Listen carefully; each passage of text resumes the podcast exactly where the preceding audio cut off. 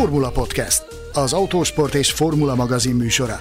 Futam összefoglalók, sztárvendégek, toplisták, minden, ami F1 és autósport.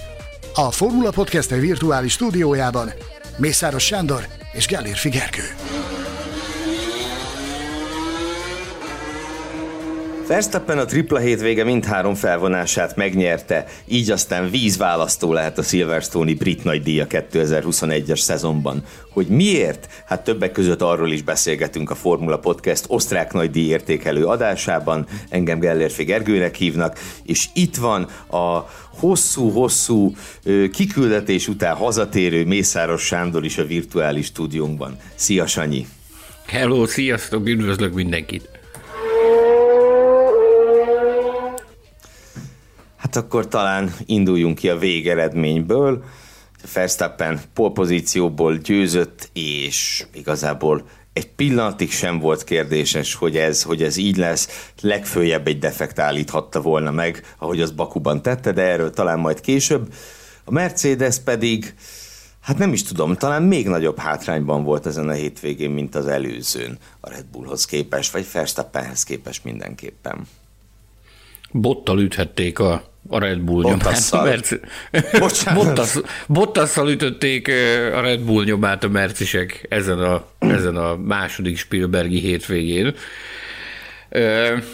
Nézd, ezúttal még az a szemtelenség is belefért, hogy a végén, végén meg tudta csinálni azt a, azt a plusz kerékcserét a Verstappen, amivel, amivel elvitte a leggyorsabb körért járó bónuszpontot is. Ezzel tökéletes holland narancssárga fiesztát hívott életre ott a Spielbergi hegyek között.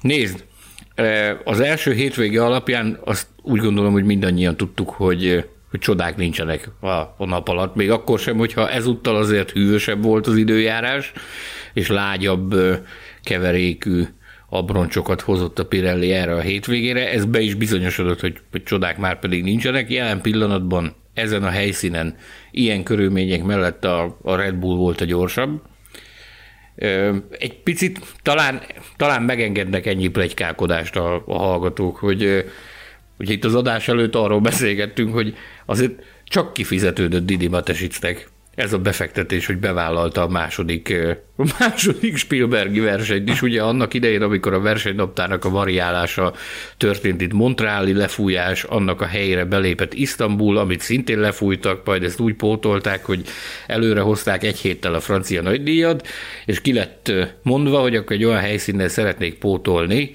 amely adott esetben még jogdíjat is hajlandó fizetni. De a, hát nagyon sokáig nem kell gondolkodni a Red Bull elvállalta ezt, hogy, hogy akár csak tavaly idén is megcsinálják a dupla fordulót, és már akkor is tartotta magát az a plegyka, hogy azért, mert erre az időszakra várnak olyan fejlesztéseket, amelyek, amelyeket üdvösnek gondolnak, és az adott esetben azt eredményezheti, hogy összejön nekik az, ami tavaly nem sikerült, az, hogy behúzni a, a, a, a győzelmeket ezen a versenyen. Hát én azt gondolom, hogy Didi Matas is elégedetten dőlhetett hátra vasárnap a, a stratégia az bevált, úgyhogy azonnal be is indult a poénkodás a médiacenterbe, hogy hosszú hány, még ez a szezon. Hány osztrák nagy díj lesz még idén? hosszú még ez a szezon, valószínűleg lesznek lemond, lefújások, meg átszervezések. Ugye ma, ma reggelre már lett is egy, az Ausztrál nagy díjat hivatalosan is törölték a versenynaptárba, úgyhogy azonnal beindult a, a, a poénkodás, hogy vajon hányszor jövünk még Spielbergbe idén ezek után, hogy, hogy Verstappen gyakorlatilag tönkrevert mindenkit. Szerintem sok a, lehetőség van még, te Spielbergi nagy díj, A1 nagy díj, Celtvégi nagy díj, Red Bull Matesic, nagy díj. Matesic nagy díj például, hát ilyen Figyelj, szerintem egy teljes szezonnyi versenynaptárat ki tudnának ők rakni, hogyha rajtuk múlna.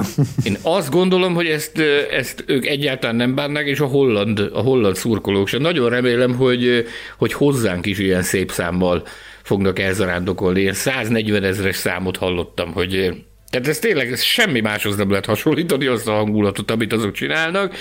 Szombaton a, a harmadik szabad edzést volt alkalmam a pályaszéléről megnézni, a Bikával szembe, ahova van a tribün, direkt oda mentünk, hogy azt, azt lássuk, hogy ott milyen hangulat van. Ugye így előttünk is volt egy nagyobb adag nézősereg, meg mögöttünk is, hát tényleg volt, mint egy futballstadion, más nem tudok mondani. Az a, az a hangulat. Hullámoztak, amikor jött a Verstappen, ha, ha, ha valamit, csak egy pillanatra feltűnt az óriás kivetítőkön, azonnal a füstgránátok, narancssárga füstgránátokat durrogtatták, ez egész egyszerűen káprázatos. Ez egy, ez egy csodálatos, a hétvége egyik pillanata ez, hogy, hogy végre ilyen nagyszámú nézősereg előtt láthattunk Form 1-es futamot. Vasárnap a rajtot is, nem szoktunk kimozdulni a Média Centerből a verseny idején, de most a rajtra kimentünk, mert, mert számítottunk rá, hogy fergeteges lesz a hangulat, meg ugye benne volt a levegőben, hogy nagy dolgok fognak történni az egyes kanyarba, úgyhogy oda kizarándokoltunk, onnan néztük a rajtot és az első néhány kört.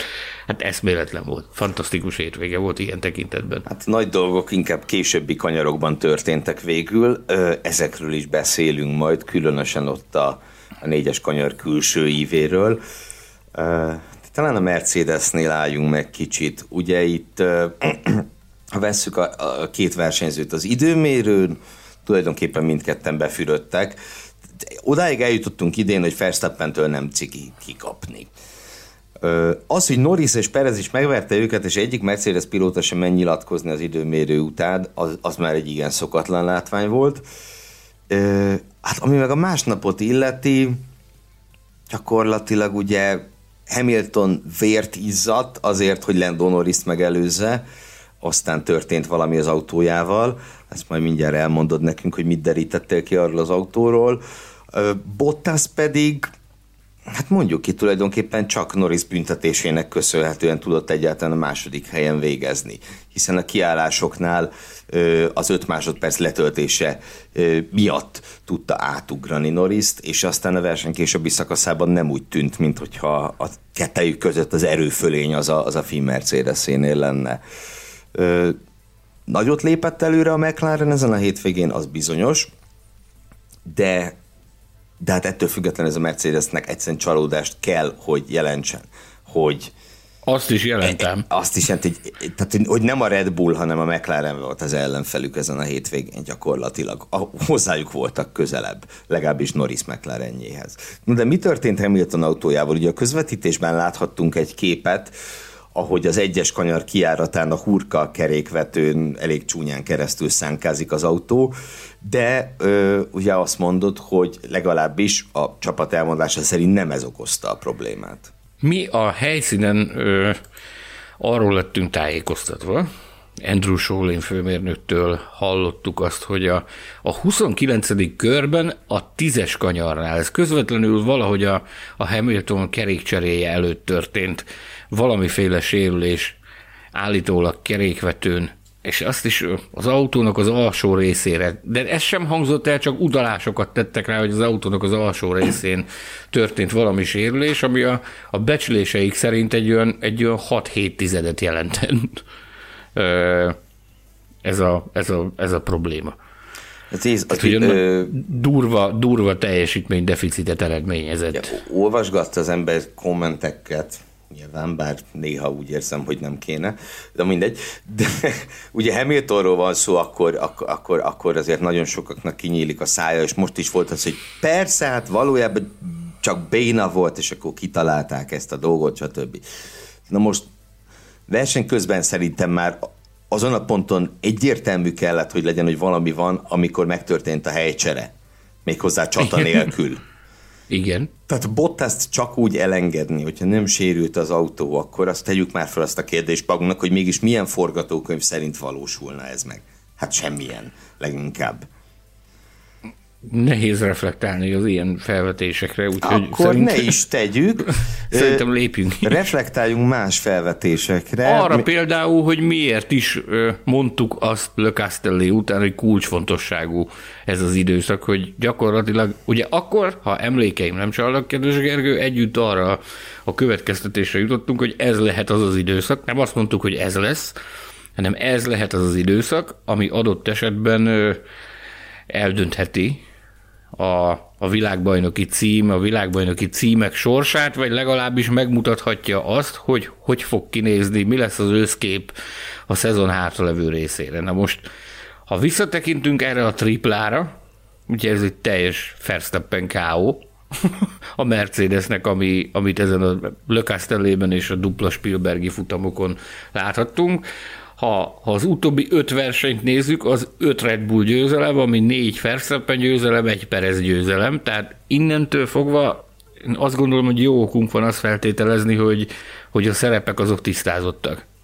Tehát a Mercedes az egyértelműen vadászként kell, hogy, hogy funkcionáljon 2021-ben, még ha, még ha olyan, olyan nagyon nagy tapasztalataik ezzel a szerepkörrel kapcsolatban nincsenek is az elmúlt évekből, de, de vadászként kell nekik helytállni. És ami még érdekesség, amit, amit a helyszínen hallottunk, az az, hogy bár ugye itt az utóbbi időszakban, az utóbbi napokban mentek itt a találgatások a Wolfnak azzal a homályos kijelentésével kapcsolatban, hogy már nem fejleszt a Mercedes, mi azt hallottuk a helyszínen, hogy az utolsó fejlesztési csomag a szilvesztorra érkezik. Tehát, na most az, hogy nem fejlesztenek, ezt megmagyarázta Wolf, hogy miért mondta ő ezt. Tehát azért, mert ezek a fejlesztések, ezek már korábban kilettek dolgozva, korábban el lettek készítve, csak a gyártás lett szilvesztorra ütemezve, és az úgy tűnik, hogy ez a csomag, ez a brit nagy díjon érkezik, és ezzel kell sáfárkodnia a Mercedesnek amit, amit ezzel nyerni tudnak. Mindenki izgatottan várja a csapaton belül is, a szakmán belül is, meg, meg rajongói berkekben is az, hogy mit, mit is hoz majd ez a, ez a brit nagy díj. Ugye egészen más a karakterisztikája ennek a pályának, mások a körülmények, mint, mint, a, mint a Spielbergi enyhe magaslaton. Úgyhogy nagyon kíváncsiak vagyunk arra, hogy tud-e ebből kifacsarni valamit a Mercedes, hogy ha tudnak, akkor még menthető ez a, ez a hadjárat, ez a 2021-es hadjárat, ha nem, akkor viszont pokol vár a csillagosokra az évnek a hátralevő részében, én úgy gondolom, hogy ezt ki lehet jelenteni. Ugye ezért vezettük föl úgy a mai adást, hogy vízválasztó lehet Silverstone, mert Így ha van. a fejlesztési csomaggal együtt, más körülmények között egy olyan pályán, amely az elmúlt évek alapján a Red Bull Ringnél talán jobban feküdt, út időben meglátjuk, de jobban feküdt a Mercedesnek. Hogyha ott is ugyanezt láthatjuk, akkor, akkor tényleg nem tudom, hogy mi az, a, mi az az isteni csoda, ami még visszahozhatná őket a meccsbe. Mert ugye egyelőre ráadásul Verstappen nem nagyon hajlandó hibázni. Mm, ugye volt itt az egyetlen kiesése, ami ami hát nem rajta múlott Bakuban, de hát azon kívül tényleg amikor, amikor apró kis hibát el is követett, azt meg visszacsinálta. Lásd például a Porrikár. Szóval hát könnyen lehet, bár nagyon-nagyon hosszú még a szezon, persze, egyértelmű, nagyon hosszú még a szezon, de könnyen lehet, hogy itt már a, az utolsó esély következik a Mercedes számára, hogy ők érdemben ö, fel tudják venni a versenyt a Red Bull Racing-gel. Hát meglátjuk. Na, beszéljünk itt még egy témáról, mielőtt még bármiféle díjazásba belemennénk. Ez volt az a téma, amely a legjobban megosztotta mind a kommentelőket, mind a Formula Podcast Facebook csoport tagjait, mind úgy általánosságban az F1-es közvéleményt, ez pedig az 5 másodperces büntetéseknek a garmadája, egészen pontosan három 5 másodperces büntetés. Egy, amit Norris kapott Perez, leszorításáért, letereléséért, kettőt pedig Perez kapott Charles Leclerc szemben, ugye kétszer is elkövette, egyszer ugyanott, ahol Norris Ferre szemben, egyszer meg két kanyarral később a külső ívre ö, nyomta ki Leclerc. Hat kör alatt kétszer. Ez kicsit sok amúgy. Ezért itt, már most én itt az asztal alatt én átgyújtanék egy magas más külön díjat Leclercnek, aki szerintem, szerintem megérdemli ezt. Nagyon kíváncsi lettem volna a pulzus számra azokban a pillanatokban, amikor ez, ez a hat körek és másodszor is megtörtént, ugyanez a Szitu Perezzel, tehát szegény ember. No, mik a, mik a benyomásaid a büntetésekről? Uh, ugye arról beszélgettünk itt elég hosszan uh, a felvétel előtt, hogy hogy volt egy ilyen, mondjuk így, egy policy, egy ilyen irányelv, hogy hagyjuk versenyezni a pilótákat. Ez a Let Them Race nevezetű kezdeményezés, amit, amit agyon szajkóztunk akkoriban, meg agyon szajkóztak szabályalkotói oldalon, hogy ez a filozófia lesz az, amit, amit az ítélkezéseknél szem előtt fognak tartani, hogy engedélyezzék egy picit jobban a versenyzést, egy picit szabadabban, mint, mint korábban. É, igen, és nyilván itt a kérdés az mind a mellett, hogy ezzel az irányjal szerintem minden jó érzésű forma egy rajongó egyet tud érteni. Itt ugye a kérdés az, hogy beleférte az, amit láthattunk részén Norrisztól, részén Pereztől, az beleférte a, mm, a, ebbe a bizonyos koncepcióba, hogy engedjük versenyezni a pilótákat. Nem volt ugye teljesen egyforma a három eset kis nüansznyi különbségek voltak mind között, de összességében és ebben megerősített Móni Pisti is, aki a Formula Podcast Facebook csoportban ugye külön-külön a pill- fontos pillanatképeket kiemelte az adott incidensekből, tulajdonképpen meg lehetett adni mind a három büntetés. Sőt, őszintén szólva én azon lepődtem meg, nem állítom, hogy ez nem volt rendben így, de meglepődtem azon, hogy amikor Perez másodszor megcsinálta, tényleg pár körön belül ugyanazzal a pilótával szemben kétszer, akkor azért is csak 5 másodperc érkezett.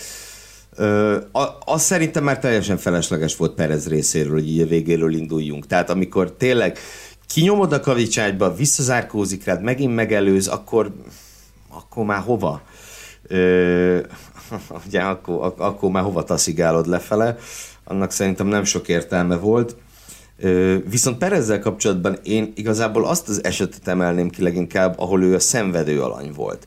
Tehát ugye verseny, az egésznek ez volt, a, ez, volt az, ez volt az epicentruma ennek a, ennek a sztorinak. Így van, hát Innen persze. indult az egész. Igen, és ugye ott ö, nekem az első benyomásom az volt, hogy, hogy Perez szerintem butaságot csinált azzal, hogy akkor és ott ö, bement Norris mellé.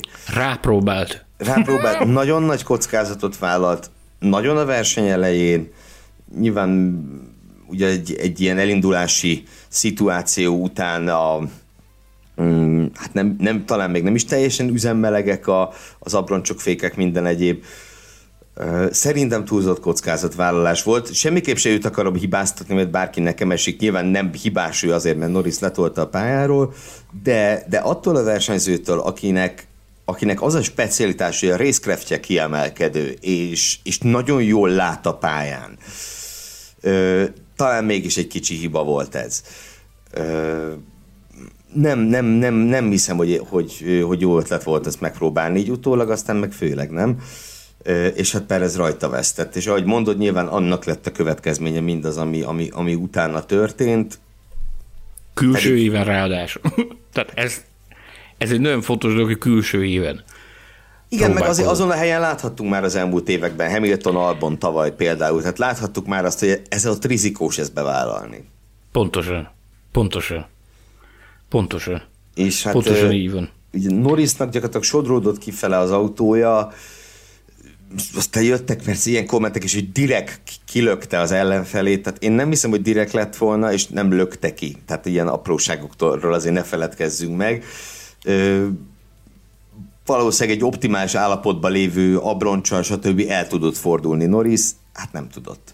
Michael Mázi azzal érvelt, hogy gyakorlatilag ilyen helyzetekben azon, hogy aki külső éven támad, külső éven, külső éven van, és, és gyakorlatilag vagy egymás mellett vannak, vagy, vagy, vagy valamivel már előrébb van a külső éven lévő autónak a, a külső, külső éven levő autó valamiben már előrébb van, akkor a belső éven levőnek hagynia kell helyet. Tehát az volt a, a büntetésnek a, az oka, hogy, hogy ez itt nem történt meg a Norris részéről. Ezzel, ezzel indokolta a, a büntetés jogosságát Michael Mázi versenyigazgató, amit hogyha ha nagyon alaposan megnézünk, ez ebben a formában teljesen jogos. Nem? Hogy Ebben a formában teljesen jogos a büntetés. Az már más kérdés, hogy ha szajkózzuk folyamatosan a leddem részt, hogy, hogy engedjük őket versenyezni azért, hogy lássunk izgalmas versenyeket, és ilyenekért büntetéseket adunk, akkor az, az, az valamilyen szinten szembe megy ezzel a filozófiával. És tudod, mi a durva ebben? hogy, hogy egy, ezzel a tétellel, ezzel egyetértett Andreas Seidel is, és Christian Horner is. Tehát mind a két fél, a, a, a Red Bull csapatfőnöke is, és a, a McLaren csapatfőnöke is azt mondta, hogy, hogy, hogy ezt nem feltétlenül büntetéssel kellett volna eh, honorálni ezt a sztorit. Lehet, hogy elég... Löklert is megkérdezték? Löklert nem kérdezték meg, viszont Gondoltam. ugye, hogyha ha ebben az esetben büntetést ö, szabtak ki, már pedig büntetést szabtak ki, akkor ebből kifolyólag a másik két esettel, eset felett nem lehetett szemet hújni. Igen, ide akartam tovább menni, hogy tulajdonképpen ott kvázi magukat, saját kezüket kötötték meg az első büntetés kiszólásával, Pontosan. mert széttépte volna őket mindenki, ha utána Pereznek elengedik valamelyik esetet, és én azt mondom, hogy teljes joggal tettek volna így. Tehát ne, nem lehetett utána már akkor csak lett volna magas vérnyomás külön is sárlak lehetek, hogyha azért nem járt volna büntetés a Pereznek. Mezrángatásért az egyik oldalon behúzod a 11-est, akkor muszáj a másik oldalon is. Másik oldalon is, igen. Ez, igen. ez, ez, ez van. Nem örülünk ennek, summázzuk ezt az, hogy nem örülünk ennek, hogy ez van. Remélhetőleg, remélhetőleg lesz ebből okulás. Még itt vannak azért itt a a, a büntetési tételeknek is van azért utórezgése, meg utózöngéje. Itt ugye kiosztották a büntetőpontokat, most itt fölberült az is ezen a hétvégén, hogy mi a fészkes fekete fenéért kell mindig, mindig mindenért büntetőpontokat adni. Tehát ez is megkérdőjeleződött, hogy nincs esetleg olyan incidens, ahol elég az időbüntetés, és nem kell büntetni, vagy nem adnak érte büntetőpontot. Mert ugye ez is, ez is újfent így történt ezen a hétvégén. Miért kell halmazati büntetést? halmazati büntetés, milyen jó hangzik, és erre is volt ö, állásfoglalása Michael Mázinak. Erre azt mondta, hogy ez az intézmény, hogy büntető pontrendszer, ezt ha már, ha már egyszer bevezették, akkor ezzel, ezzel élni kell, és ezt alkalmazni kell, és, és használni kell ezeknek, a, ezeknek az uraknak a fegyelmezésére. És ezt azzal a azzal hozta összefüggésbe, hogy ez olyan, mint egyes országokban a közutakon, hogy, hogy a, azért van, hogy használjuk és alkalmazzuk. Pont. Vannak, és vannak ilyen már, már egyre igen. többen és egyre harsányabban követelik azt, hogy újra kellene gondolni ezt a büntetőpontrendszert. A versenyigazgató álláspontja az az volt, hogy ebben az évben ez biztosan nem fog megtörténni. Legfeljebb a, a, a holt szezonban lehet majd erről szó, hogy ha, ha ez eljut abba a fázisba, hogy erről érdemben tárgyaljanak. Ez volt az egyik érdekes gondolat, amit ezzel kapcsolatban megfogalmazott, a másik az meg annyit sikerült azért elérniük itt a, a háborgással a versenyzőknek és a csapatvezetőknek is, hogy azt mondta a versenyigazgató, hogy Silverstone előtt ezekről az esetekről majd újra fognak beszélgetni, amikor majd ott a versenyzői eligazítás lesz. Hát tegyék meg, mert Silverstone-ban is nagyon sok szép külső ív van, ahol szépen ki lehet terelni a másikat a pályáról. Kezdjük akkor meg díjaink kiosztását. A Best Followers külön díj, azaz a Formula Podcast Facebook csoport tagjai által a hétvége legjobbjának megszavazott külön díj Lando Norrishoz került, méghozzá irgalmatlan nagy fölénnyel. Azt hiszem, hogy azt hiszem, hogy rekordot jelent kis kis szavazásunk történetében. Gratulálunk Norrisnak ehhez, a, ehhez az elismeréshez. Ami pedig a hétvége embere díjat illeti, azt most ö, megosztott díjként adjuk át, ilyet se csináltunk még legjobb emlékeim szerint, és egyúttal hivatalosan bejelentjük, hogy a drága követőink, hallgatóink nyomásának engedve innentől kezdve a következő verseny hétvégétől bevezetjük a hétvége Max verstappen díjat, Ugye miként tavaly a hétvége Lewis Hamiltonja díjat, az a Lewis Hamilton kapta meg, aki szétalázta a mezőnyt, ezt Verstappen hasonló, hasonló produkciói miatt kénytelenek vagyunk idén is bevezetni. Na de a Egy megoszt... technikai direktívával.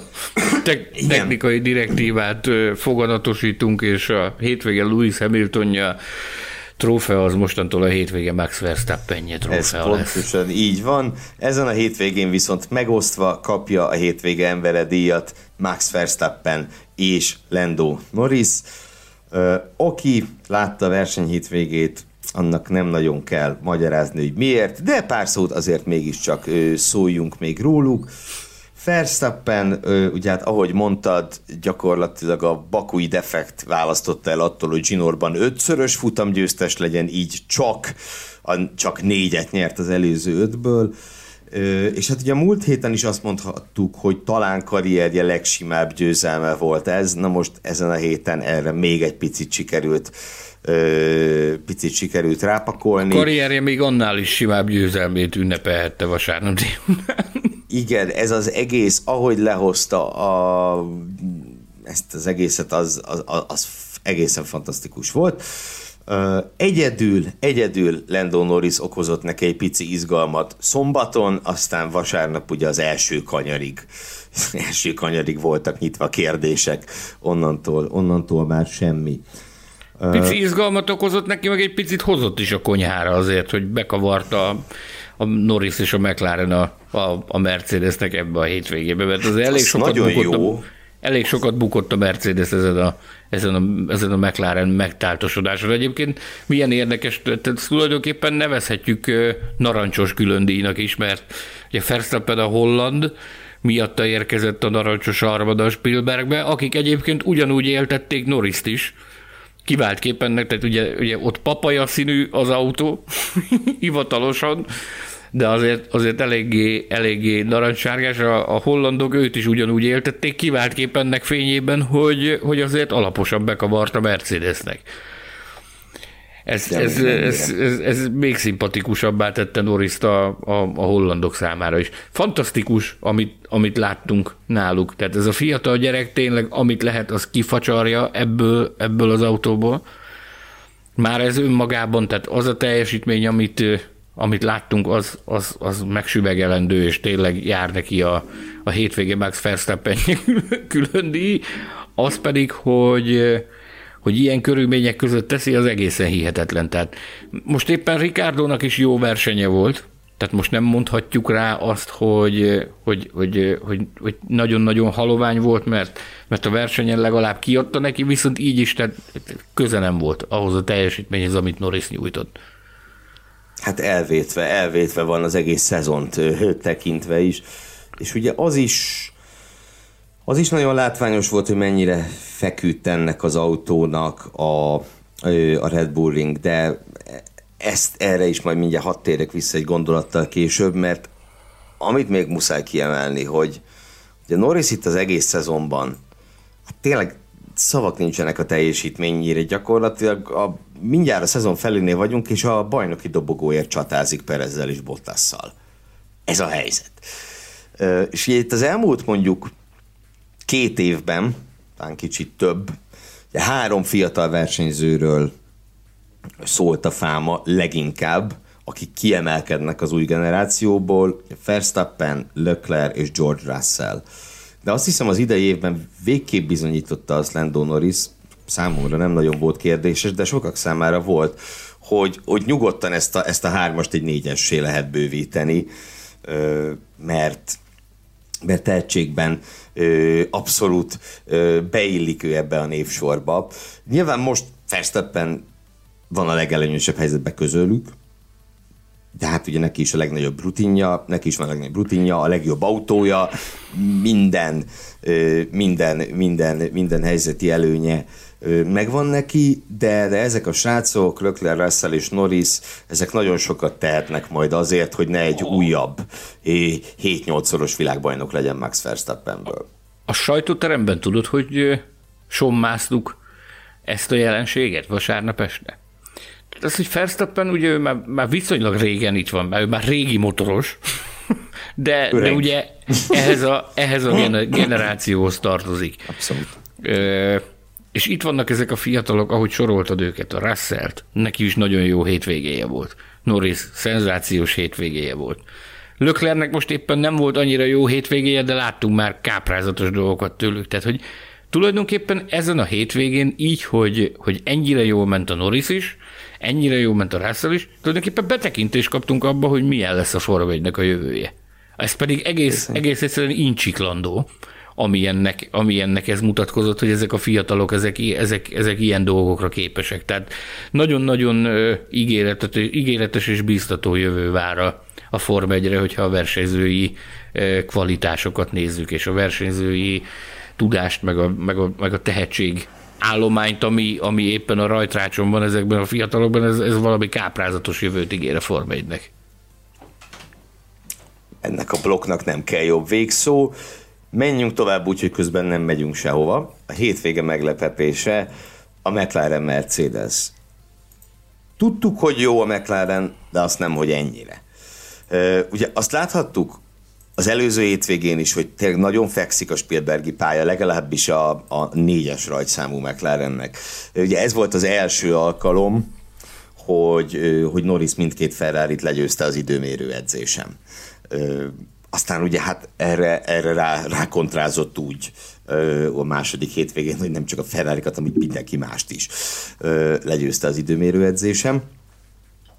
Tehát, hogy a, ugye a harmadik helyért összességében ment konstruktőri harmadik helyért harcban lévő két csapat közül a McLaren talán minden korábbinál jobban a Ferrari fölé nőtt. De hát ugye, ahogy korábban is mondtam, nem csak a Ferrari, hanem a Mercedes fölé is gyakorlatilag, és erre, erre bizony nem számíthattunk. Legalábbis ezt, ahogy az angol mondja, ezt abszolút nem láttam jönni. Hogy... nem láttuk jönni, igen. És ugye Norris mellett most legalábbis vasárnap Ricardo is oda tette magát, szapultuk őt eleget, meg is érdemelte, tehát ugye annyiban igyekszünk mindig igazságosak lenni, hogy amikor valaki jó fát tesz a tűzre, azt is kiemeljük, nem csak Így amikor van. rosszat. Ricardo az időmérő edzésen megint csúnyán beégett, vasárnap viszont hm, viszont hát úgy, úgy versenyzett, ahogy ezzel a mclaren versenyezni kell, és nagyon értékes pontokat szerzett. És ugye az az érdekes, hogy annyira rosszul összességében nem tud menni, hogy azért így is ott van a bajnokság nyolcadik helyén a két Ferrari mögött, ami szerintem valahol az autónak az erejét is, is igazolja, hogy egy, egy, egy zűrös, mondjuk így, hogy zűrös szezont futva is, is ott van a ferrari nyomában. Na mindegy, hagyjuk a zűröket, tényleg vasárnap jól, jól indult, jó volt. Jó, jó rajtolt, jókat csatázott. Én, én most láttam valamilyen szintű lelkesedést. A, az előző hétvégi hát én nem is tudom, hogy ezt minek nevezem, nihilnek, ami, amiben volt a... Akartam volt... javasolni, meg se nevezzük, mi volt az. az azt valahogy egy fájdalom volt látni. Most végre azt láttam, hogy van benne tűz, és van benne lélek akarja és, és csinálja, és, és legalább volt eredménye. Ez egy örvendetes dolog, hogy, hogy így tudta zárni ezt a triplát. Hogyha nem így zárta volna, hanem ez is egy, egy kukába való hétvége, lett volna neki egy kukába való vasárnappal, akkor azt mondta volna, hogy nincs remény, így viszont amondó vagyok, hogy, hogy azért van még remény, azért elég hosszú még ez a, ez a szezon ahhoz, hogy a, a saját reputációját helyreállítsa Ricardo is. És tavaly ugye Silverstone-ban volt neki igen nagy dobása, tehát az például egy olyan helyszín, ahol, ahol bízhatunk egy jó teljesítményben tőle. Hát reméljük, hogy úgy is lesz. Hétvége csalódása. Róluk még nem beszéltünk, de most fogunk. Az Alfa Tauri. Az Alfa Tauri, amelynek az egykörös tempója ismételten lenyűgöző volt, Pierre Gasly tényleg a, valamelyik poszban a hétvégén írtam a Facebook csoportunkban, hogy igazából már, már nem hír, hogy megint a harmadik sorba kvalifikálja az Alfa Taurit, mert szinte természetesnek nevezhető. Aztán sikerült egy, egy elképesztően rossz taktikát ö, választaniuk a, a versenyre, egy, egy nagyon, nem, nagyon nem működő két taktikát, aminek eredményeképpen Gezli szerencsétlen vért izzadt a, a kilencedik helyért és a kettő pontért, amit meg tudott szerezni heroikus küzdelemben. Cunoda meg hát elsüllyedt a mezőnyben, és, és hát ugye egyébként meg, meg Cunodának azért külön, külön hangsúlyozni kell azt a bravúrját, hogy kétszer sikerült neki is 5 másodperces büntetést begyűjteni a box bejárati fehér vonal átvágásáért. Megállunk. Megállunk. Itt szolgálati közlemény következik. Szeretném a hallgatókat beavatni abba, hogy tulajdonképpen hogyan is és milyen állapotban nyugtáztat te magad vasárnap ezeket a cunodaféle fehér vonalas átvágásokat drága hallgatók, nagyon nagy betűkkel megírt messenger üzenetekben őrjöngött az én szakállas barátom ezzel kapcsolatban, ez a Szunoda, ez mit csinál, hogy mi történik ezzel az emberrel, és úgy kellett Spielbergből nyugtatom a Gergőt, hogy nyugi, nyugi, nyugi, nem fog történni semmi, semmi probléma, neki baja lesz belőle, neked nem, úgyhogy ezt, ezt muszáj ennyi kulisszatitkot elárulnunk, hogy őrjöngtél Cunoda fehér vonalas teljesítményeivel és kihágásaival kapcsolatban. Hát akkor most visszakerestem a Messenger beszélgetésünket, azt írtam, hogy a hétvége idiótája, amit most már első felindulásomban lehet, hogy kicsit finomítanék, na de az tény, tehát ugye olyat is egyre ritkábban látunk, hogy valaki átvágja a box kiáraton a vonalat, de a bejáraton két. kétszer. Az, az mi? Az egyetlen idézőjebb szerencséje Cunodának, hogy tényleg ezzel a borzalmas taktikával egyébként sem szerzett volna pontot, de ez attól még rettenetesen kínos volt. Az Alfa Taurinál pedig kicsit, hát ez a Toyota utánérzésem van, ugye ők voltak, a, a Toyota jelentette a, a csimboraszóját annak a jelenségnek, amikor egy csapat hiába vív ki magának jó pozíciókat, azzal nem tud bánni, mert, mert értelmezhetetlen stratégiákat hoz össze, és a Gezlit nem először szivatja a saját csapata idén, hiszen Imolában is a, a rajtnál való gumiválasztás gyakorlatilag tönkretette a versenyét, azt a versenyt, amit az ötödik helyről kezdhetett meg szintén.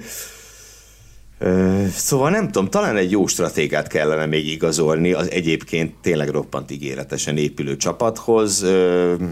Hogy Cunodával mit kéne csinálni, azt nem tudom. Azt Franz tudja a legjobban. Aki intézés a sorsát legyen nyugodtan. Igen. Na, negatívumok után egy pozitív, sőt több pozitívumról is fogunk beszélni. A hétvége pillanatai. Így több többes számban. Így többes számban, ö, ugye egyrészt, ami, ahogy Sanyi hangsúlyozta, az a pillanat, amikor először láthattuk a közvetítésben, mármint itt a többségünk közvetítésben, Sanyi ugye élőben a tömött lelátókat, az valami csodálatos volt, mert ugye 2019 végén láttunk ilyet utoljára Formula 1-es versenyen, ilyen, ilyen embertömeget.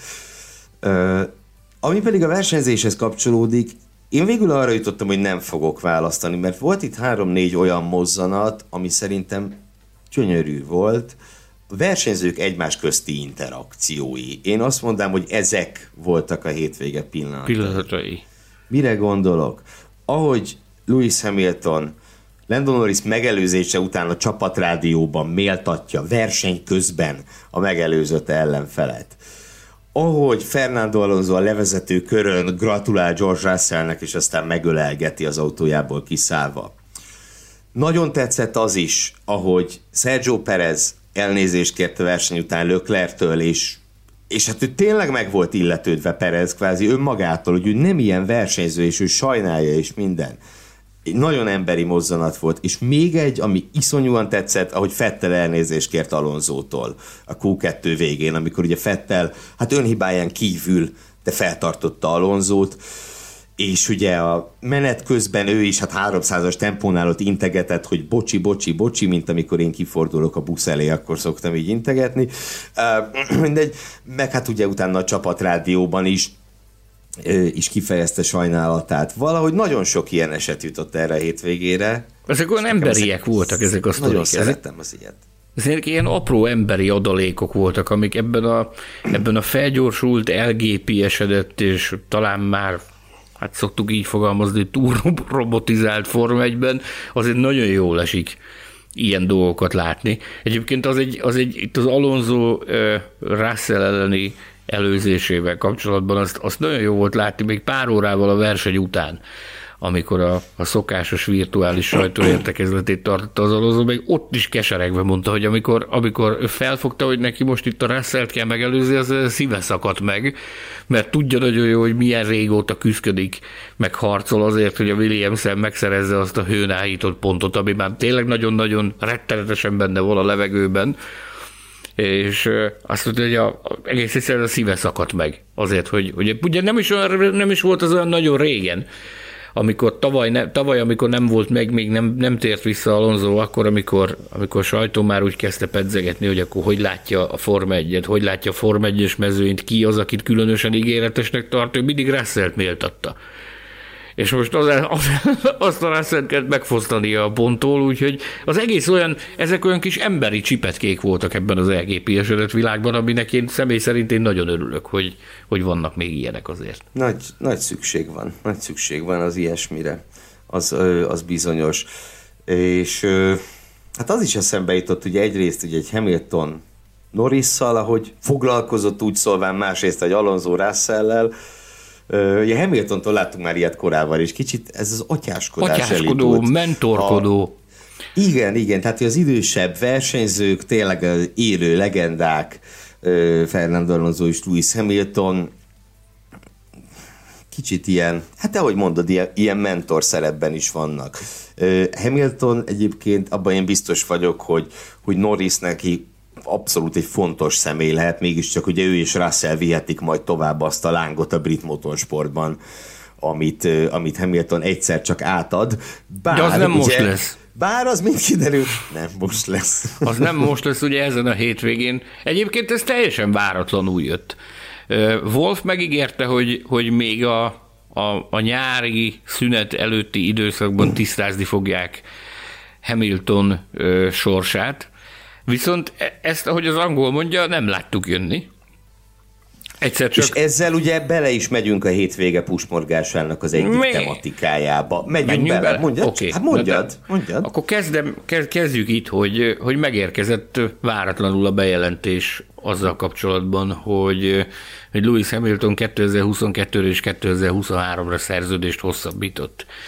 Ezzel ö, gyakorlatilag a, a, a sajtótermet teljesen meglepték, a Mercedesesek, mert, mert ezt tényleg nem láttuk jönni, hogy ez most ezen a hétvégén be fog következni.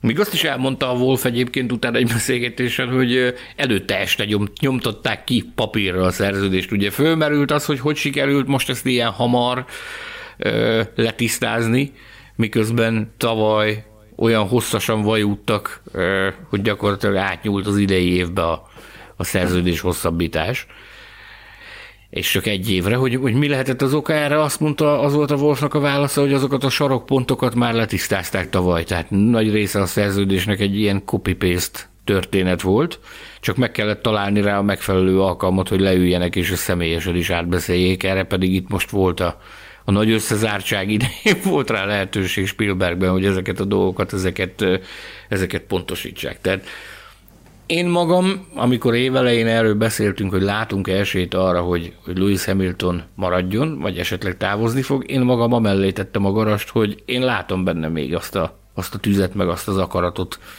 hogy abban az esetben is maradni, maradni fog, hogyha, hogyha sikerül neki összehozni a, nyolcas. Habár láttunk már olyat, emlékez vissza Nikó Rosbergre, hogy 2016-ban épp a Hungaroringen írta alá a, az új szerződését, aztán megnyerte a világbajnokságot, és fogta a pipáját, kalapját, és távozott. Tehát maradjunk annyiba, hogy a szándék megvan azzal kapcsolatban, hogy Hamilton, Hamilton maradni fog a következő két évre is. Azt egyébként de. nyíltan elismerték, hogy, hogy ez azért történt, mert hogy szerették, szerettek volna megszabadulni attól a folyamatos nyomástól, amit az jelentett, hogy egyfolytában minden egyes nyilvános megjelenéskor, minden egyes alkalommal azok a kérdések hangzottak el, hogy lesz-e új szerződés, ha lesz új szerződés, akkor mikor lesz új szerződés, mennyi időre fog szólni az új szerződés. Elegő azt mondta, hogy meg akartak szabadulni egy ilyen hátráltató tényezőtől, amit az szerződés hosszabbítása. az újságírókkal van a baj. Persze, miattunk nem úgy megy, ahogy...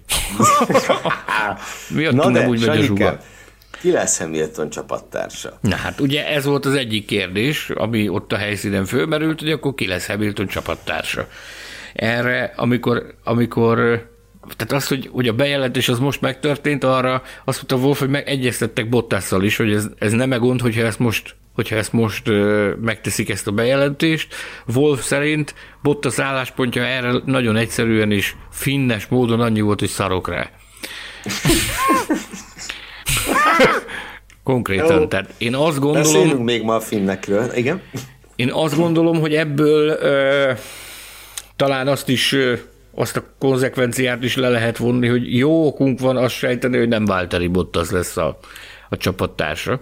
Akik, tag, akik tagok, tagok és bent vannak velünk együtt a Formula Podcast Facebook csoportban, azok láthatták azt, hogy csütörtök este live-oztunk.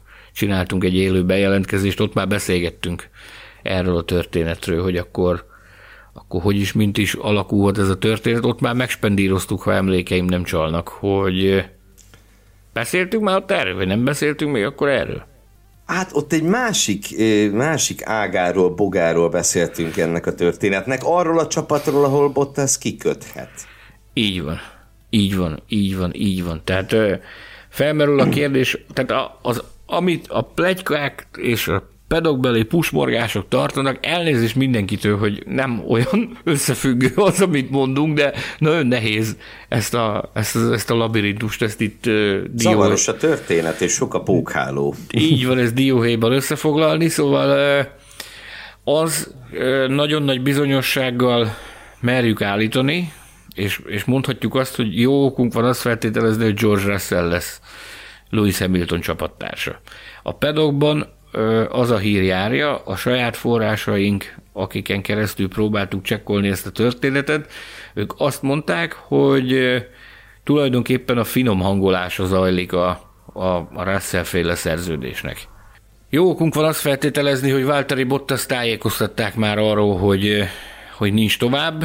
Nyilvánvalóan ezt azért a nyilvánosság előtt most még nem akarják kivinni, mert hát az azért mégsem lenne egy, egy feltétlenül etikus vagy, vagy fair húzás. Plegykák, spekulációk vannak azzal kapcsolatban, hogy hogyan tovább.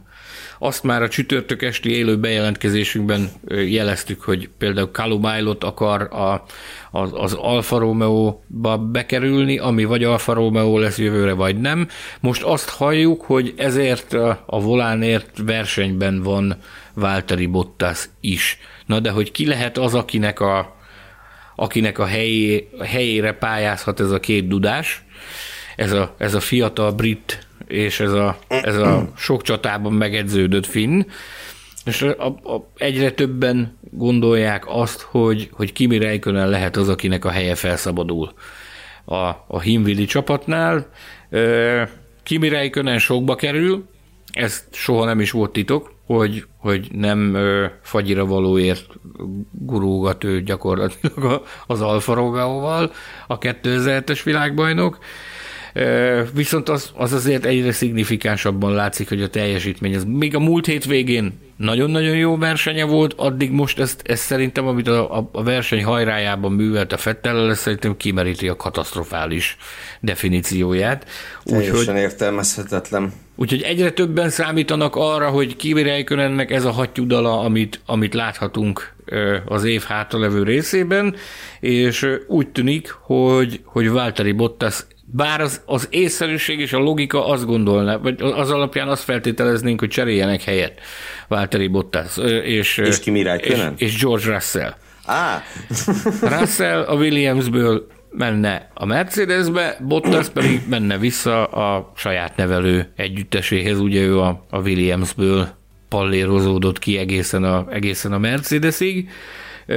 Ez diktálná az észszerűség, de hát mint tudjuk, nem mindig minden döntés az észszerűség elve alapján születik. Gondoljunk bele abba, hogy például ha, nagyon szigorúan, ha Ferrari motoros csapat marad a az Alfa Romeo Sauber, az milyen jó jönnének ott a, a Bottas féle tapasztalatok. Mert nyilván itt azért Toto Wolfnak is van ebbe beleszólása, hogy ugye mint, mint a menedzsment, mint a Bottas menedzsment egyik lángoszlopának neki is lenne ebbe beleszólása, hogy akkor ez, ez, ez, ez, ez mit vinne magával Bottas, és mit nem, mehet-e oda, vagy nem mehet, de érdekes módon a pedokban, akikkel beszéltünk, és az ügyet viszonylag jól ismerik tűzközelből, ők azt mondják, hogy, hogy van az a pénz, amiért, amiért ebbe az üzletbe bele lehet, meg lehetne szerezni Totó Wolfnak a jóváhagyását is ehhez az üzlethez.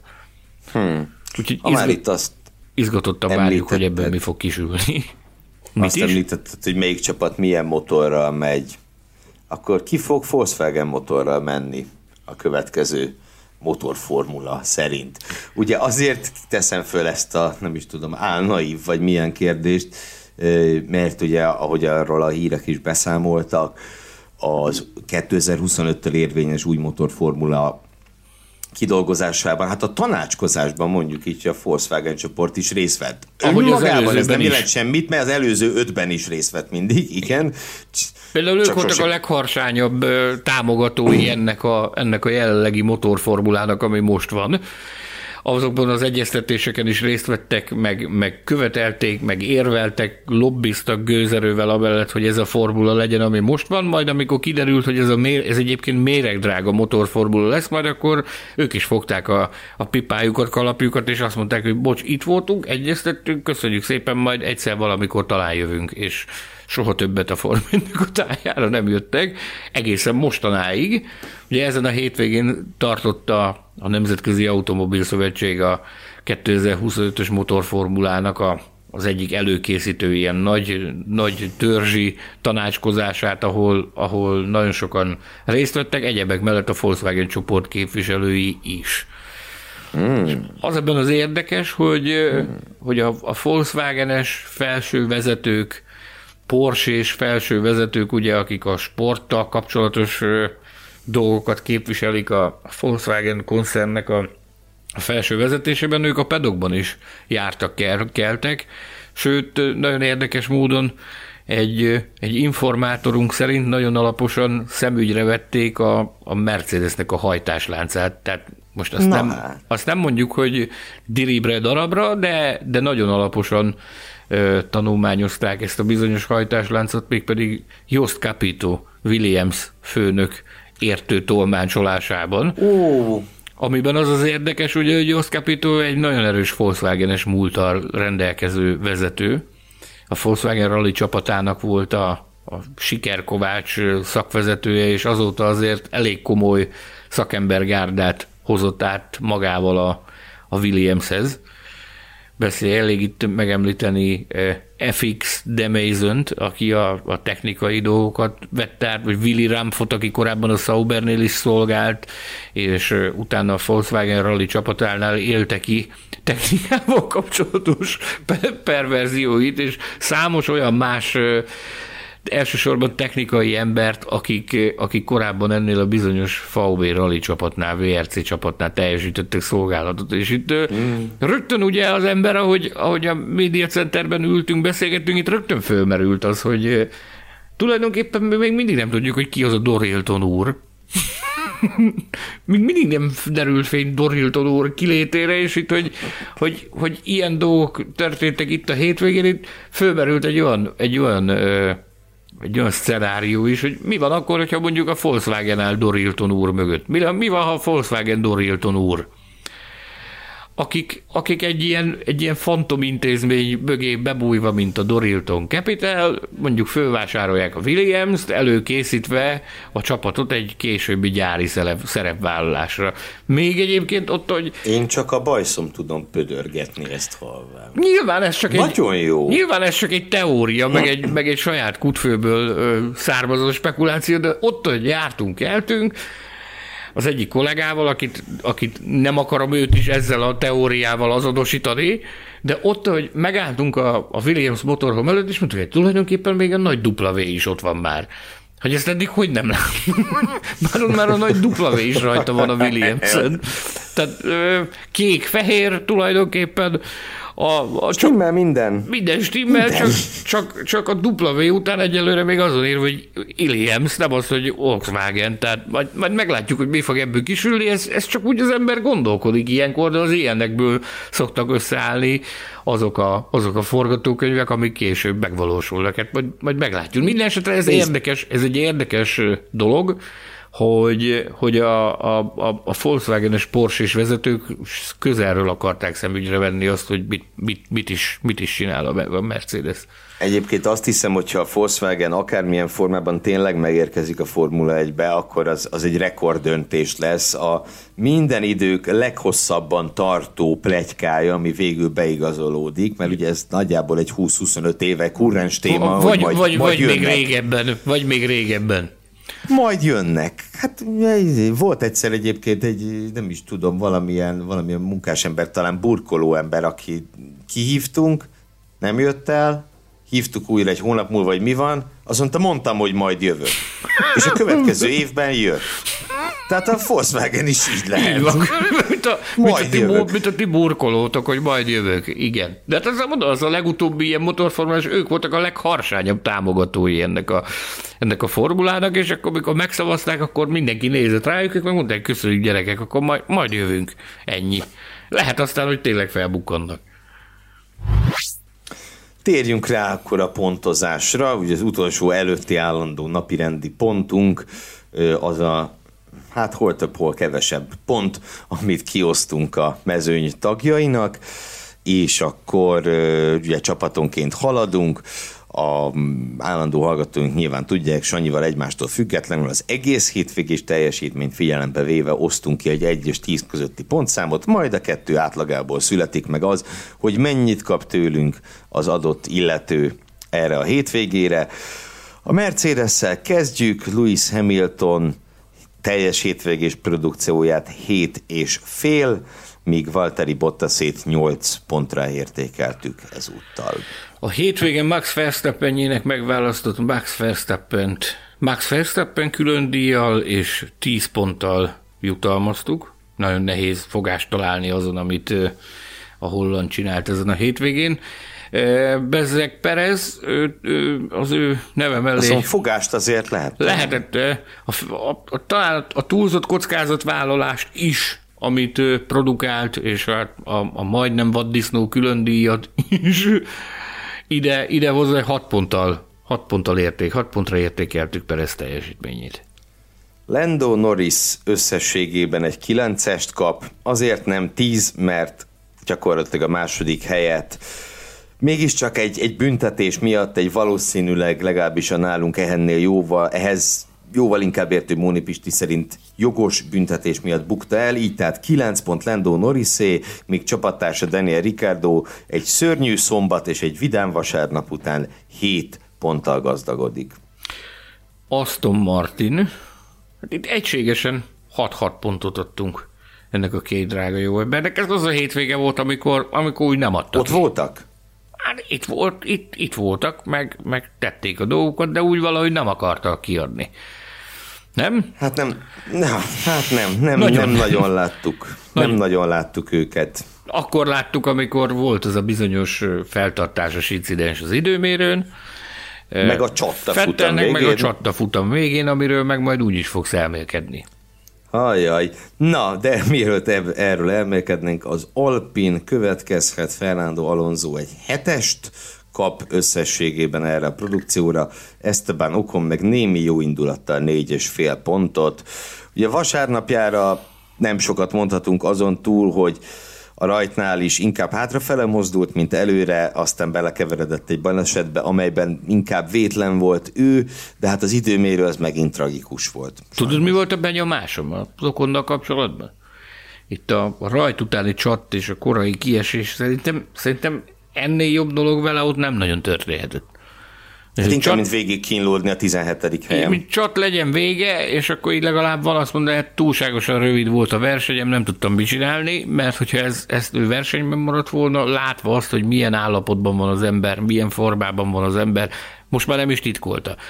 Halvány lila gőze nincs, hogy ebből a gödörből hogy fog, hogy fog kikeveredni. Annyit mondott, hogy most ez nagyon jó jön, hogy Szilveszter előtt lesz két hét két hét szünet, és egy kicsit el lehet itt merülni az adatokban, el lehet merülni a gyenge pontoknak a feltérképezésében, de én, én összességében véve én azt láttam rajta, hogy az ember az rettenetesen el van anyátlanodva. Nem nagyon tudja, hogy merre van a fent meg a lent szerencsétlen, iszonyatos mély mély válságot él. Nem is volt már, ugye nyilván volt már a válságban akkor is, amikor kirúgták, és az oldalvonalról kellett figyelni azt, hogy mi történik a versenypályán mint, mint tartalékpilóta. De azt, hogy, hogy szezon közben, hogy lette volna neki ilyen mély válsága, mint ami most van, én, én ilyenre nem emlékszem. Lehet, hogy, lehet, hogy bennem van a hiba, de, de én ilyenre nem emlékszem. Viszont menjünk is tovább a Ferrari-val. Charles Leclerc, miután Perez agyon terrorizálta vasárnap, hogy 7 és fél pontot kapott tőlünk, Carlos Sainz pedig pedig 8 és felett, és nem tudom, hogy most adjam neki, amit gondolok, vagy nem most adjam neki, amit gondolok. Majd a végén külön okay. díjazunk. Az, okay. az, az úgy szép, hogyha úgy egyben van. Úgy, hogy menjünk át az Alfa Taurira. Pierre Gasly 7 és fél hősies pontmentés után, Yuki Tsunoda meg, hát na, azt megbeszéltük, 4 és fél pont ezúttal. Alfa Romeo, Kimi Räikkönen 3 és fél pont, Antonio Giovinazzi 5 és fél pont. Hát jó, jó, jó az se volt, amit, amit Giovinazzi mutatott, uh, Raikkonen meg, jaj. Na, tovább. Williams, George Russell, 8 és fél. Russellhez én annyit szeretnék hozzáfűzni, hogy szerintem az első kört ő nagyon elóvatoskodta, és ki tudja, ugye annyira kicsi múlott a pontszerzés, hogy ki tudja, hogy nem-e azon, azokon az ott elvesztett pozíciókon múlott. Nem is a rajtnál, hanem utána, ugye leginkább ott a második valódi kanyar e, e, be- és kiáratán ö, behelyezkedett ő szerintem túlságosan is óvatosan, minden esetre a kalaplengetés és a 8,5 pont kijár neki, Nicolas Latifi pedig csendes hétvégén 5 és felett, azaz a teljesen átlagos teljesítmény szinonimáját gyűjtötte be. Egy súly problémákkal küzdő istálóhoz érkeztünk a házhoz. Mick Schumachert 5 és fél pontra értékeltük, Nikita Mazepin pedig 5-re.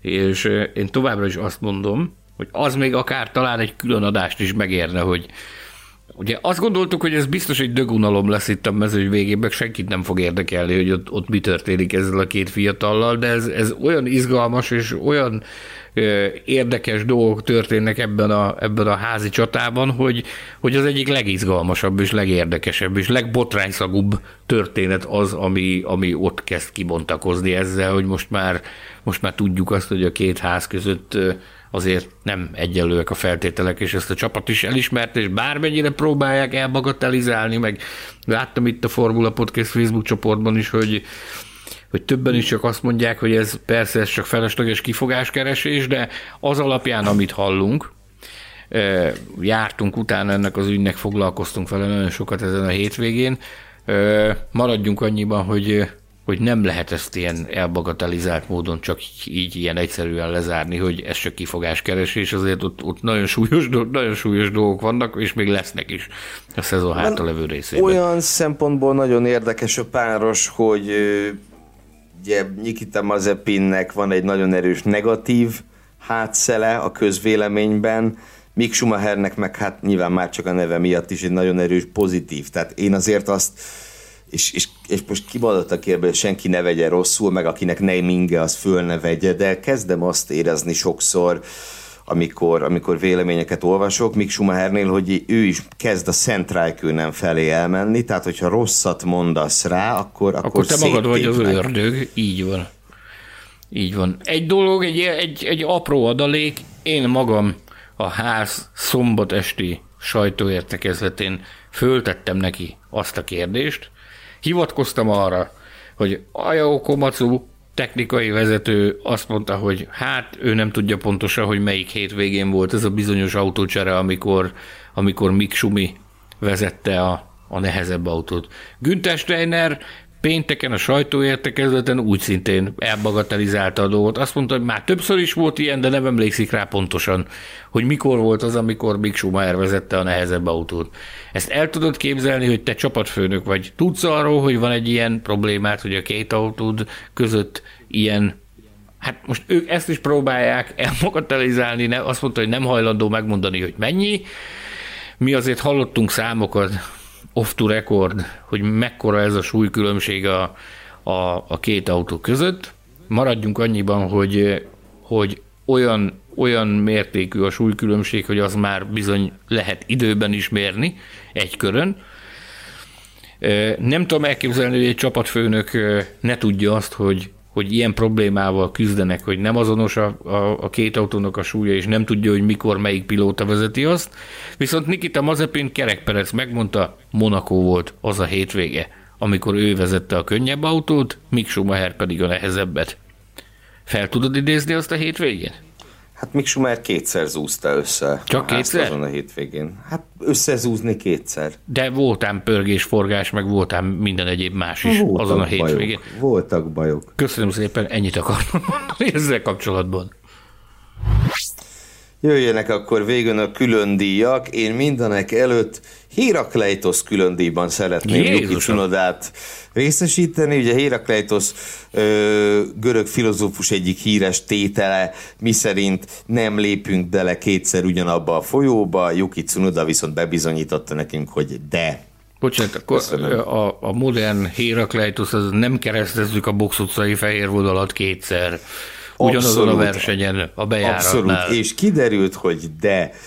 Na, kérlek, te Carlos Sainzot akartad méltatni. Igen, csak nem tudom, hogy milyen segítsenek nekem ebben a hallgatóink a Formula Podcast Facebook csoportban, utólag adjunk valami nevet annak a díjnak, amit én, én szürke eminenciás, vagy nem tudom, lopakodó, vagy nem tudom, hogy minek nevezzem, de én, én csodálattal nézem Carlos Sainzot, és azt kell, hogy mondjam, hogy én azt érzem, hogy megerősített bennünket abban, amit még annak idején a hőskorban, 2020 elején, amikor, amikor elkezdtük a Formula Podcastet ö, készíteni, és ugye egy külön adást szenteltünk ennek, hogy, hogy Carlos Sainz érkezett a Carlos Sainz érkezését bejelentette a Ferrari, akkor úgy fogalmaztuk meg, hogy ez az, amire a Ferrari-nak szüksége van. Egy ilyen munkamániás, a részletekben nagyon elmerülő és nagyon alapos, lelkes fiatalra, aki, aki ki tudja mozdítani a csapatot abból a, abból a hát meglehetősen szörnyű helyzetből, amiben tavaly voltak. És Sainznak már megvolt akkor az a tapasztalata is, hogy hogy kell ilyen jellegű problémás csapatokkal bánni, és hogy kell azokat lendületbe hozni. És én azt látom rajta, hogy ez, ez megerősítés nyert. Itt most volt két egymás követő hétvége Spielbergben ugyanazon a helyszínen, és mind a kétszer sikerült a csapat alapemberének és éríthetetlen lángos lopának tartott Leclerc előtt végeznie. Nyilvánvalóan ennek megvannak a maga okai, de az összesítésben is, ha nem tévedek, két pont jelenleg a különbség a két fiatal között. Ki lehet jelenteni, hogy a csapatot váltó pilóták közül torony, torony, torony magasan Carlos Sainz az, akinek sikerült a leginkább gyökereket eresztenie annál a társaságnál, ahová érkezett. Igen, és én azt gondolom, hogy az elmúlt bő, most már jó bő évtizedben, tulajdonképpen a Raikkonen massza páros megbontása óta talán csak 2019-ben volt hasonlóan szoros a Ferrari házi versenye, mint, mint most. Ugye egy tipikusan egyautós csapat volt a Ferrari azért az évtized nagy részében, és nagyon jó, hogy ez nem így van most. Szóval, kedves hallgatók, ha van valami ötletetek Carlos Sainz milyen külön elnevezésű külön díjat kapjon, akkor a kommentek közt várjuk az ötleteket. Ö, hát most akkor jöjjön az, amit, amit nem lehet elkerülni. Állandó külön díjaink közé tartozik a hétvége vaddisznója külön díj, és ezt most nem kaphatja más, csak Kimi Räikkönen. Nem, nem értem egyszerűen, mi történt az utolsó körben. Tehát nem látta Fettelt? Teszem föl a kisé provokatív kérdést. Hallod, emlékszel, amikor Portimaóban történt az az eset Giovinazzival? Igen, de akkor állítólag a kormányon babrált. Ez igen, de... Állítólag. Állító. Nekem akkor is az volt az érzésem, hogy ebben itt, itt, itt lehet, hogy ez, ez már eljutottunk arra a szintre, azért ilyen korú Forma 1-es autóversenyzőt nem sokat láttunk az elmúlt években. Tehát nem tudhatjuk, hogy mit jelent az, amikor valaki 42 évesen Forma 1-es autóval száguldozik. Tehát, hogy mi történik akkor, mert azért ilyen már nagyon régen nem volt. Nem? Mikor volt? Mihály Schumacher volt az utolsó ilyenkorú versenyző, és ugye az utolsó évében azért ő is csinált furcsa baleseteket, akár Bruno Sennával Barcelonában, akár Vernyel Szingapurban. Ugye hát a monakói polt azért bukta el, mert egy ilyen furcsa baleset Igen. miatt volt egy rajtbüntetése neki. Hát igen. Nézd, akkor, amikor Portimao után erről beszéltünk, akkor úgy félig elröhögtük. Félig elröhögtük, de mentségünkre legyen szó, hogy nem csak nekünk fordult meg ez a fejünkben, a, a, a Portimót követő versenyeken ö, több külföldi kollégával beszéltem, akinek szintén az, hogy egyszerűen más magyarázat arra az esetre nem nagyon volt. Ez egy nagyon szépen hangzik, hogy ő babrált a kormányon, meg, meg mi egymás, de, de ez mégis a között, de úgy mindenki elvetette, hogy na jó, hagyjuk ezt a csudába. És most, hogy ez megint megtörtént, most megint fölcsattant a Media Centerben a, az újságíróhat, hogy ennek valami magyarázatának kell lennie, hogy ilyen, ilyen dolgot csinált a Räikkönen, és megint csak oda lyukadtunk ki, hogy vajon 42 évesen kellően jó az embernek a, a látása, vagy az idegrendszere ahhoz, hogy, hogy a Form 1-ben versenyezzen? Nyilvánvalóan Szent Reikönen hívei azok, azok hallani sem akarnak ilyesmiről, meg, meg számukra továbbra is Kimi Reikönen a, a világ legjobb autóversenyző. Nincs ezzel semmi baj, persze, persze, persze, csak ez, ez, ember, ez egy furcsa baleset volt, és az ember ilyenkor keresi az okokat, hogy mi a fészkes fekete fele történt egy korábbi világbajnoka, hogy ilyen a amatőr hibát vétett. Sőt, még ha azt mondjuk, hogy amatőr hiba, akkor ez még, az még egy nagyon enyhe megfogalmazás szerintem. Nem? De, de, de. Na, ne bántsuk szegényt. Nem bántjuk, de hogy bántjuk. De, Isten, Isten, Isten, Isten őrizze, hogy bántjuk, de hogy bántjuk. Nem bántjuk, csak a magyarázatot nem, keresünk, csak mondom, hogy mi történt hát ezzel a jó emberrel. Azt jó lenne megkapni. Ott egyébként nekem... megfordult a fejemben abban a pillanatban, amikor ez bekövetkezett, hogy, hogy lehet, hogy Laurestról is abban a pillanatban kandidálhatott volna egy ilyen, egy ilyen magas vérnyomás külön díjra, de, de, de hát azért a Lökler féle vérnyomást szerintem nem ütötte meg Stroll úr. De. Ez, ez így van. Akkor szeretném még kiemelni a verseny hétvégén szolgálatot teljesítő stewardokat, akit Stahanovista emlékéremben részesítünk.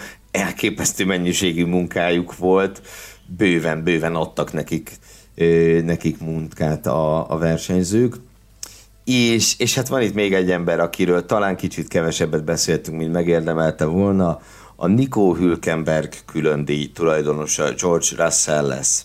Mégpedig azért, mert ahány, amilyen változatos módokon legkülönbözőbb okokból tudott lemaradni Nico Hülkenberg arról, hogy végre Formula 1-es dobogót szerezzen, na hát valami hasonló helyzet.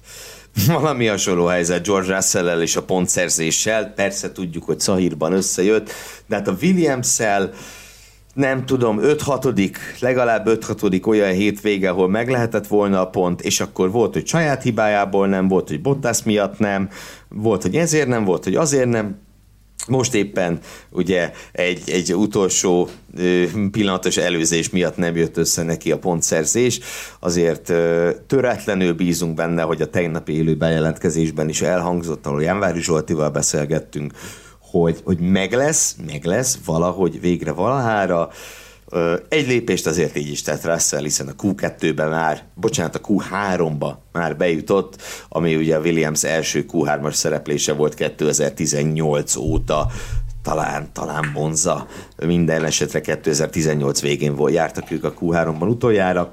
Szóval Russellnek remek hétvégéje volt, és és hát ahogy Jánvári Zsolti mondta, majd, majd meg lesznek azok a pontok, csak még egy kicsit várni kell, aztán lehet ünnepelni. Biztos vagyok benne, hogy érkezik a pont. russell nem fog múlni, még elég hosszú a szezon, és ugye, hát én azért kénytelen vagyok arra is emlékeztetni saját magamat, hogy én azt tippeltem az év elején, hogy Latifi lesz az, aki az első pontot hozza a williams Ami, Még lehet.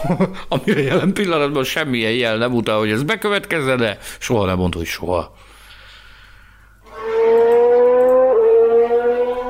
Nagyon szépen köszönjük, ez volt a Formula Podcast osztrák nagydíj értékelő adása, így három hét alatt a harmadik futamértékelő. Jövő hét elején kivételesen ne keressetek futamértékelő adást, mert az nem lesz. Viszont az bizonyos, hogy a brit nagydíjig legalább egy, de reményeink szerint két adással is jelentkezünk majd, úgyhogy figyeljétek a különböző felületeinket, lépjetek be a Formula Podcast Facebook csoportba, ha valaki még mindig nem tette volna meg valamilyen különös oknál fogva, ö, hogy is szoktam ilyenkor mondani, lapozgassátok a formula.hu-t, olvasgassátok a tévéműsorunkat, nézzétek most megjelenő új magazinunkat, amelynek a címlapján Charles Leclerc látható, és akasszátok ki a nappalitokba a Betlen Tamást ábrázoló fali naptárat. Külön köszönet illeti Hilbert Pétert azért, Mert kiemelt ö, főtechnikus. az hagyján, az hagyján, de hogy néha, néha még nálunk is nagyobb lelkesedéssel ugrik bele az adások készítésébe, és, és szegény ember egy hajnali órán is fölkelt azért, mert azt hitte, hogy van vágnivaló. Nagyon köszönjük Petinek ezt a, Respekt. ezt a mérhetetlen lelkesedést. Betlen Tamásnak köszönjük azt, hogy a vigyázó szemeit a távolból rajtunk tartja. A És következő emlékeztet adásban bennünket az adásidőre. így van. Következő adásban ő is itt lesz velünk. Fűzi Andrisnak a remek borítóképeket köszönjük, szeretett kollégáinak pedig azt a háttérmunkát, amit, amit elvégeznek a Formula.hu-n és a magazinban, de a legnagyobb köszönet titeket illet azért, mert végighallgattátok nem csak az adást, hanem ezt a hosszúra nyújt monológot is a részemről, úgyhogy azt hiszem ideje búcsúzni, ugye? Igen. Köszönjük a figyelmet. Köszönjük! Szevasztok! Ciao. Hallgass meg korábbi műsorainkat, valamint iratkozz fel ránk Spotify, Google, Apple Podcast vagy más csatornáinkon. A linket megtalálod a leírásban, illetve a formula.hu weboldalon.